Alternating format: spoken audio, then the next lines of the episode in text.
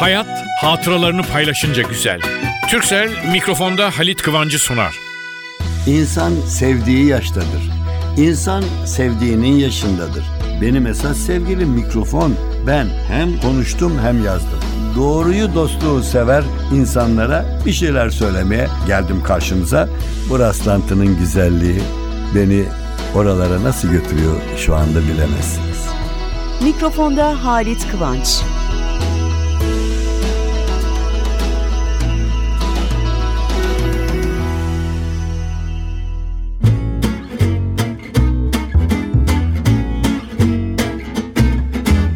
Merhaba sevgili dostlar, yine birlikteyiz, yine karşılıklı. Ben bir geride kalan hafta içinde sağa elimi atmışım, sola elimi atmışım, kitaplar, gazeteler, eski yazılar, mektuplar, ne geçerse elime, inanın hep değil ama yani çoğunlukla sizi düşünüyorum. Hemen not alıyorum, ay bu nasıl anlatılır. Geçen gün ben radyo ile ilgili anılarımı bir anı demeti olarak yazmışım. Dile kolay. 1955'ten beri radyo mikrofonda, radyoda sesleniyorum. Ve hepsinin bir şey anlattığım, yazdığım zaman yanına Y harfi. Yani bu kullanıldı derim ben. Yok, bu yapıldı, bitti, geçti. O zaman yayınlandının Y'sini aldım, Y harfi koyuyorum. Şimdi elime bir not geçti radyoya ait, radyo anılarım diye. Ay altını çeviriyorum, üstünü çeviriyorum, Y harfi yok. Fakat ben bunu o kadar çok yerde anlattım ki diyorum. Sonra düşündüm taşındım. Ya anlattığım zaman, onu anlattığım zaman 20 yaşında olan genç, şimdi 40 yaşında babadır, onun 10 yaşında çocuğu var onun yani gibi. Doğru söylüyorum değil mi öyle? Hanım kız. O zaman da hani ekmeğe gugu diye konuşuyormuş. Bugün belki kızını, çocuğunu, mamasını yediriyor. Onun için dedim ki ben bunu daha evvel anlattığımı zannetmiyorum. Şöyle başlamışım. Radyo deyince. Ha, bir şey daha söyleyeyim mi? Bir ipucu vereyim size. Şimdi bilgisayarda yazıp falan koyuyoruz malum. Birçok şeyler var ama o zaman bir şey olduğu zaman el yazıyla yazılır. Fakat ilerici kabul edilenler neyle yazardı? Şimdi hiç görmediğiniz müzelerde rastladığınız daktilo ile. Daktilo bilgisayarın babasıydı, dedesiydi. Onlar olmadı ya, büyük annesiydi. Hakikaten. Onun için yazmışım. Radyo deyince diye başlamışım. Söze şöyle girmişim. Ben tanık olmadım, büyüklerimden dinledim. Belki de uydurmaydı, espri olsun diye ya da yakıştırmaydı. Bilmiyorum ki. Benim bile yetişmediğim yıllara ait bir fantezi. Efendim radyo. Doğmuş, büyümüş radyoda yavaş yavaş artık küçük kasabalarımıza gitmeye başlamış. Tekniğin biraz daha zayıf olduğu ilk yıllarda ve kasaba halkı kahveye, kasabanın kahvesine gelmiş, radyoyu dinliyorlar. O zamanlar yılbaşı gecesi piyango çekilirdi ve gece saat 12'de herkes piyangoda kazanan numaraları dinler, ellerinde de biletler, böyle kazandım, amorti çıktı, bağırırlardı falan. İşte radyoyu açmışlar, yılbaşı gecesi piyango çekiliyor. Spiker kazanan numaraları okurken baş köşede radyonun yanı başında oturan köyün ağası var. Ağa da eline almış onlarla. Spiker işte bilmem 387.438 bir nefes alıyor. Bilmem 50 bin kazananlara devam ediyoruz. 327.082 filan devam ediyor böyle konuşmaya filan. Derken köyün ağası radyonun tam yanında oturuyor. Önünde geniş kahve fincanı, birden radyoya elmiş. Affedersin kardeş, iyi duyamadım. Bir daha tekrarlar mısın son kazanan numarayı kaçtı? Şimdiki gençlere inandıramayız buna. Fotoğraf çekmek için giyinip kuşanıp fotoğrafçıya gittiğimizi nasıl anlatırım ben? Aa evladım dur bak bugün. Yahut hadi bey çabuk tıraşını ol da gidiyoruz. Nereye gidiliyor? Fotoğrafçı dükkanına fotoğraf çektirmeye. Onun için böyle eski anıları ben ara sıra sırf gençler, çok gençler için söylüyorum. Ve bazen bana karşıma geliyorlar, radyoda dinlemişler. Ya bir şey anlattınız, o fantezi, uydurma değil mi? Ya niye uydurma olsun, böyle şey olur mu? Yani öyle şeyler gördüm ki bir kasabadan diğer kasabaya kamyonun arkasında eşyalar konmuştu. 2 kişilik yer açtılar, biz kamyonun arkasında gittik. O zaman ulaşım o kadar zordu, belirli saatte tren, belirli saatte otobüs ve yok. Ve özel arabası olanlar o kadar azdı ki, hele Anadolu'muzda biz görevle gazeteci olarak, spiker olarak dolaştığımız zaman rastlardık. Yani nasıl diyeyim? Şimdi başlangıçta şunu da söyleyeyim. Bazı olaylar vardı radyoda. Görmüyorsunuz. Yani radyo spikerinin zorluğu burada arkadaşlar. Görmeyene bir şey anlatıyoruz. Ben söylemiştim bir kere daha, bir maça gittim. Yani çok tabii hayatımın yarısı maçta geçti, futbol maçı. Ama spiker değilim. Yani ben seyirci durumunda gibi tribünde, yani oradayım. Arkamda da 2-3 kişilik bir aile. Bir bey, orta yaş, yani 40 yaşlarında, 45 yaşlarında. Çok böyle güzel, tatlı bir insan. Fakat yani sonra oradan anladık ki durumdan gözleri görmüyor biçarenin. Ve oğlu yahut yeğeni bir genç de anlatıyor. Baba diyor, bak diyor, şimdi diyor sağdan topu aldı, iniyor diyor işte falanca, ismini söylüyor oyuncunun. Bir takımı da tutuyor o görmeyen zat, beraber hepsi. Kale önüne geliyorlar ve birdenbire girdi ceza sahasına, bir tek yerme taktı, penaltı bu, penaltı vermiyor hakem penaltıyı. Ve görmeyen bey de o zaman sinirleniyor. Ya rezalet, bu penaltı nasıl verilmez diyor. Yani şimdi bu tatsız bir şey anlatıyorum ama insan görmemek çok önemli, ama bazen ona anlatıldığı şekilde öyle anlatılır ki görmüş gibi olur insan. Ve her zaman için radyoda yayın yaparken düşünürdüm. Şu arada beni dinleyenler için de görme özürlü olanlarımız da var, benim dinleyicilerimde. Ben biliyorum, rastladım da çünkü. O zaman onları da düşünerek, yani bazı şeyleri, ha bunu herkes bilir. Yok sevgili genç radyocu evlatlarım.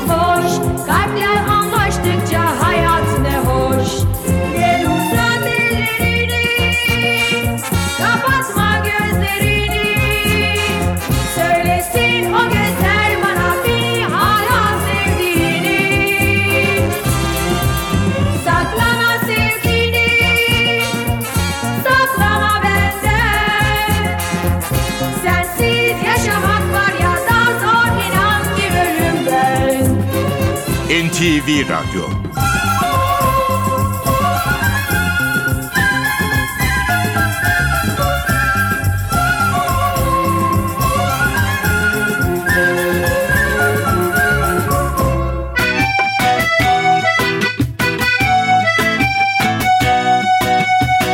Turkcell'le Halit Kıvanç hatıralarını paylaşıyor.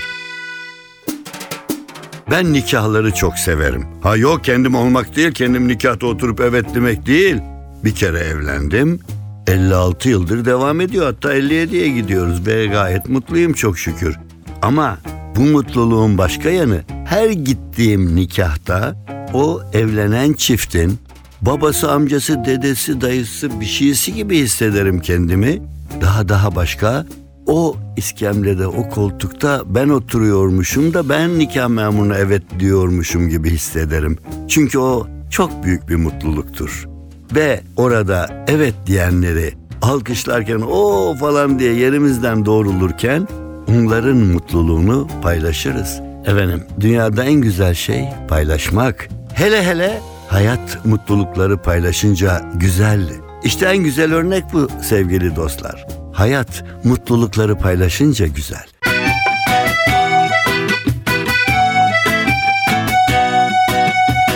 Turkcell'le Halit Kıvanç hatıralarını paylaştı.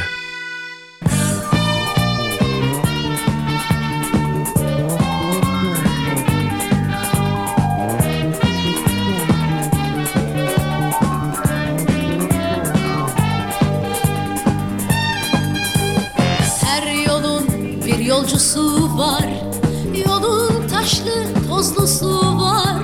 Sevdanın, derdin, kederin yollara düşmüş izi var. Kimi yorganı sırtında, kimi yüreği ağzında, kimi bir sevdaya düşmüş, kimi servet yolunda. NTV Radyo. Yollar hasretleri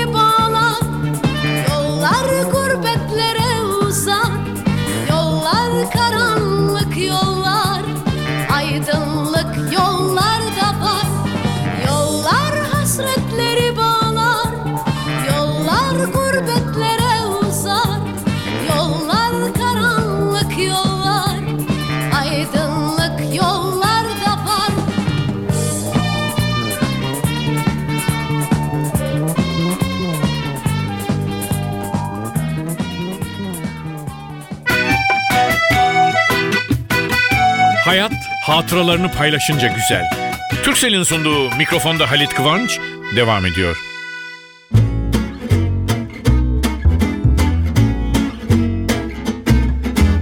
Şimdi ben size bir radyo yarışmasından bahsedeceğim. Radyoda bir yarışma sunuyorum. Puanlar eşit. 4 yarışmacı yarışıyor. İkisinin bazen 3'ünün. O da oldu ben sunduğum bir yarışmada. 4 yarışmadan 3'ünün puanı eşit. 3'ü arasında kura çekelim falan. O gün 3 değildi. İkisi eşit puanda ve kura. Kura çekmek için sonradan artık ben de ona karar verdim. Normal kağıda yazarsın ikisinin de isimlerini. O kağıdı ne bileyim bir şeyin içine konur ama bir şeyin içine öyle konmaz. Bir şeyin içine 30 tane böyle kağıdı bükerek koyarsın ve onu birine uzatırsın. Onlar çekmeye başlarlar. Ya onların isimlerini yahut da birine kazandın diye yazarsın. Kazandınız. Şu para ikramiyesi sizin oldu. Atarsınız, onların içinde böyle 40 tane bükülmüş kağıt veyahut kutu neyse. Kibrit kutularından da yaptık bunu. Ve onları çekerler içinden. Orada öyle olmadı durum. Kağıda yazma yok. Ne yapalım? Bir çare efendim yazı tura. Bilirsiniz maçlardan önce hakem elinde bir parayla çıkardı ve iki takımın kaptanına sorardı. Biri yazı, biri tura derdi. Parayı havaya atar, sonra ya elinle yakalar yahut hiç dokunmaz, yere düşmesine bakar. Hangisi üste gelmişse, yazı üste gelmişse yazı diyen taraf, tura üste gelmişse tura diyen tarafa döner. Siz hangi kaleyi istiyorsunuz? Kale tercihi için kura çekilirdi. Biz de ondan ilham aldım. Dedim ki eşitlik var. Efendim şu anda süremiz de bizim kısıtlı. Onun için bu yarışmada puanlar eşit. Ödülü birinize vermem lazım. Süremiz olsaydı yeni sorular sorardık falan. Ondan sonraki yarışmalarda bu parayla olmaz dediler yeni yetkililerde. Ama o gün orada ben onu iddia ettim. Canlı yayındayız çünkü. Yıllar önce. Yani bu yarışmaya giden insanlar şimdi torunlarının oğluna veyahut kızına bakıyorlardır. Onun saçını okşuyordur belki. Ve ben tura dedim. Parayı attım havaya. Para düştü, geldi. Dekorların bir yerine geldi. Ve tahta yerdeki bir küçük paranın gireceği kadar aralıklar var. O aralıktan düştü. Ne yaparsınız? Dedim efendim böyle bir şey yok. İlk defa oluyor bakın. Bağırıyorlar ikisi de kazansın. Bize verilmiş bir bütçe var, ikisine de veremem o ikramiyeyi. Bir dakika dedim, tekrar yapacağız. Gene bir para aldık ve parayı attık. Para gene yerde gitti. Para düşmedi bu sefer, yani delikten falan. Gitti ve nasıl, nerede durdu? Bana gelen mikrofonun kordonu, kablosu var. O kablonun yanına gidip ona dayanıp dik durmaz mı? Yani ne yazı ne tura. Düşünebiliyor musunuz? Çıldıracak vaziyetteyim. İkinci defada dimdik durmuştu. İnliyordu alkıştan orası. Gayet tabii. Ondan sonra bir daha attık. Nihayet oraya gelen para bana yardımcı çıktı. Ve düştü bir tarafı, yazımı turamı neyse onu söyledik. Fakat arkasından 2 yıl sonra gazetelerde bir önemli haber gibi yer aldı. Parayı birleştirmek isteyen, işte paraya o para özel gönderilmiş ki dik dursun diye neler ne espriler yapılmadı. Dediğim gibi bunu anlattığımda bu yarışmadaki gençler şimdi torunlarının çocuklarına bakıyorlardır belki de. İşte ya ne derler, insan çok yaşadıkça çok şeyler görüyor, çok şeyler biliyor. Ve çok şeyleri de sevgili dostlarına ya da yarının büyüğü olan bugünün gençlerine anlatıyor. Ya böyle işte sevgili dostlar.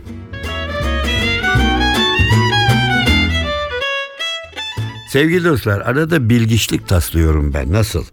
Hastalık üzerine, tıp üzerine falan konuşuyorum. Öyle evhamlı falan değilimdir. Hiç merak etmeyin. Ama yani hiç aldırmadan da değil. Yani bir yerimde bir ağrı olur ya da öksürürsem şu olursa, ne bileyim, belki eşimin eczacı olmasının da etkisiyle ya nedir ne alayım falan derim. Fakat gazetelerde zaman zaman öyle yazılar çıkıyor ki tıp üzerine, işte şunu yemeyin şöyle olur yahut da bunları yiyin şunu yapmak için. Fakat son zamanlarda tesadüf bu. Gazeteleri ben her başlığı okurum, onu da söyleyeyim. Yani beni hiç ilgilendirmeyen bir konudur ama başlığını okurum en azından. Dünyada o gün neler oluyor, kimler nelerden bahsediyor. Böyle tıp köşeleri var. O köşelerin birinde bir şey gördüm. Ben bir de yani benim özelliğim olarak söyleyeyim. Meyveyi severim, herkes sever. Ama ben elmayı bir başka türlü severim.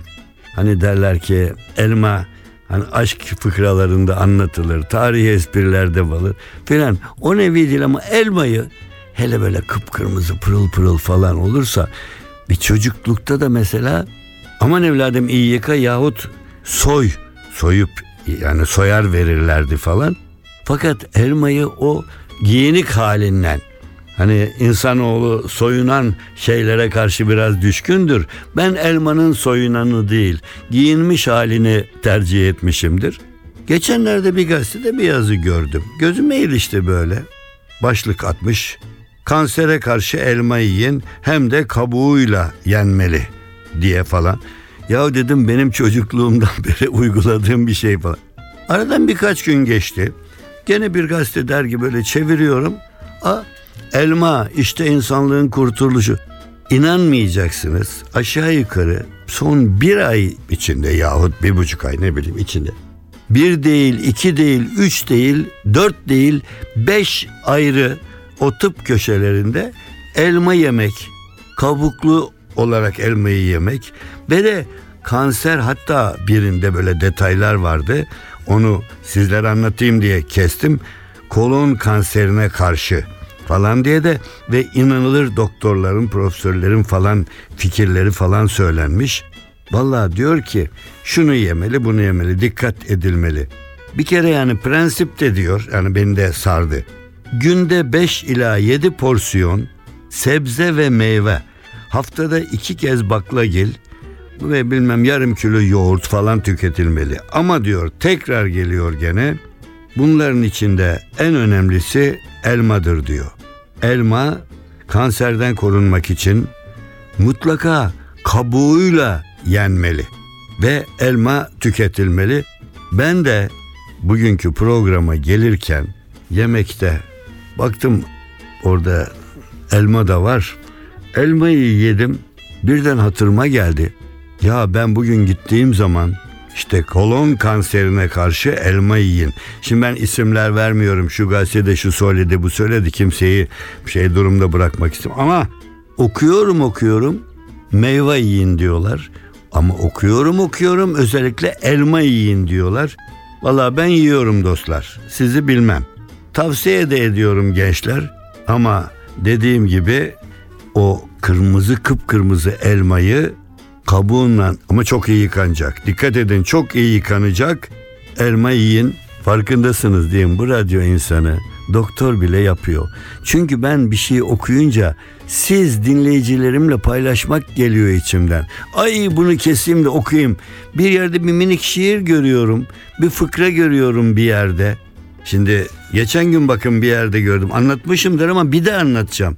Yazmışım üstüne, çünkü ben üstüne ne diyordum? Yayınlandı diye Y harfi koyuyorum. Ha, ona Y harfi koymuşum. Ama o kadar güzel bir şey ki. Çünkü şu anda ben şimdi size bunu anlattığım zaman ne yapıyorum? Kaleme alıp Y harfi koyuyorum. İşte onun için diyen ne demiş biliyor musunuz? Elinde kalemle büyük bilgin oğlu orada bir şey yazıyormuş. Yavrum biliyor musun demiş. Şu anda dünyanın en tehlikeli silahı senin elinde. Senin elinde. Yok. Çocuk bakınmış. Yok demiş. Tabanca, tüfek nerede? Deyince baba gülmüş. Yok. Baba de niye yanlış anlatıyorum ya, baba olur mu? Baba değil, büyük baba, evdeki dede. Dede böyle ağır ağır yürüyor terliklerinden. Bakıyor torun orada bir şey yazıyor. Çocuk derse falan hazırlanıyor. Ona o söylüyor.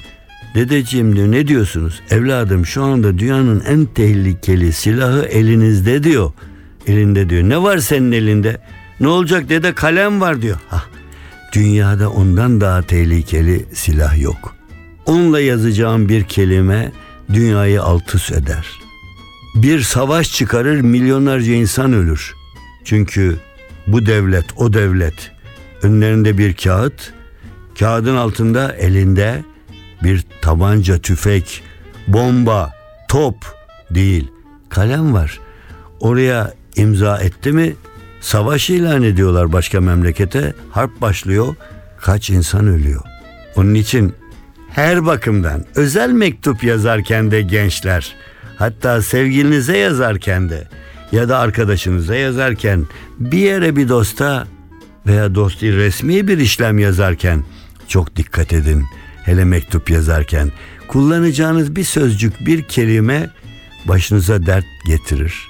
Dostlarınızı düşmana çevirir ya da dostluklarını kaybedersiniz. Onun için diyen çok doğru demiş. Dünyanın en tehlikeli silahı ya da dünyanın en tehlikeli silahı neymiş? Kalem. Kalem. Burada bak, sesini duyuyorsunuz. Evet, önce şu kalemi kenara koyayım, tehlikeli silahı. Kalemsiz, kağıtsız konuşalım. Vallahi dostlar, ben yaşı ilerlemiş bir insanım. Ama siz beni dinleyerek, radyo başında tutarak beni gençleştiriyorsunuz. Her hafta ben sevgili dinleyicilerime, gençlere neler anlatayım? Hepiniz benden gençsiniz. Bir kere hanım dinleyicilerin hepsi herkesten gençtir biliyorsunuz, her yanda. O bakımdan bir şey duydum mu, bir şey gördüm mü, bir şey yaşadım mı, hemen içimdeki bir kuvvet var. O diyor ki aman Halit'ciğim oğlum, bunu al götür torunlara, yeğenlere, akrabalara, arkadaşlara ve senin dinleyicin oldukları için çok sevdiğin bütün o insanlara bunu ulaştır. Bildiğini onlara da bildir. Onlar da öğrensin diyor. Güldüğüne onlar da gülsün diyor. Ben de diyorum ki zaten ben dinleyicilerimle yaşıyorum.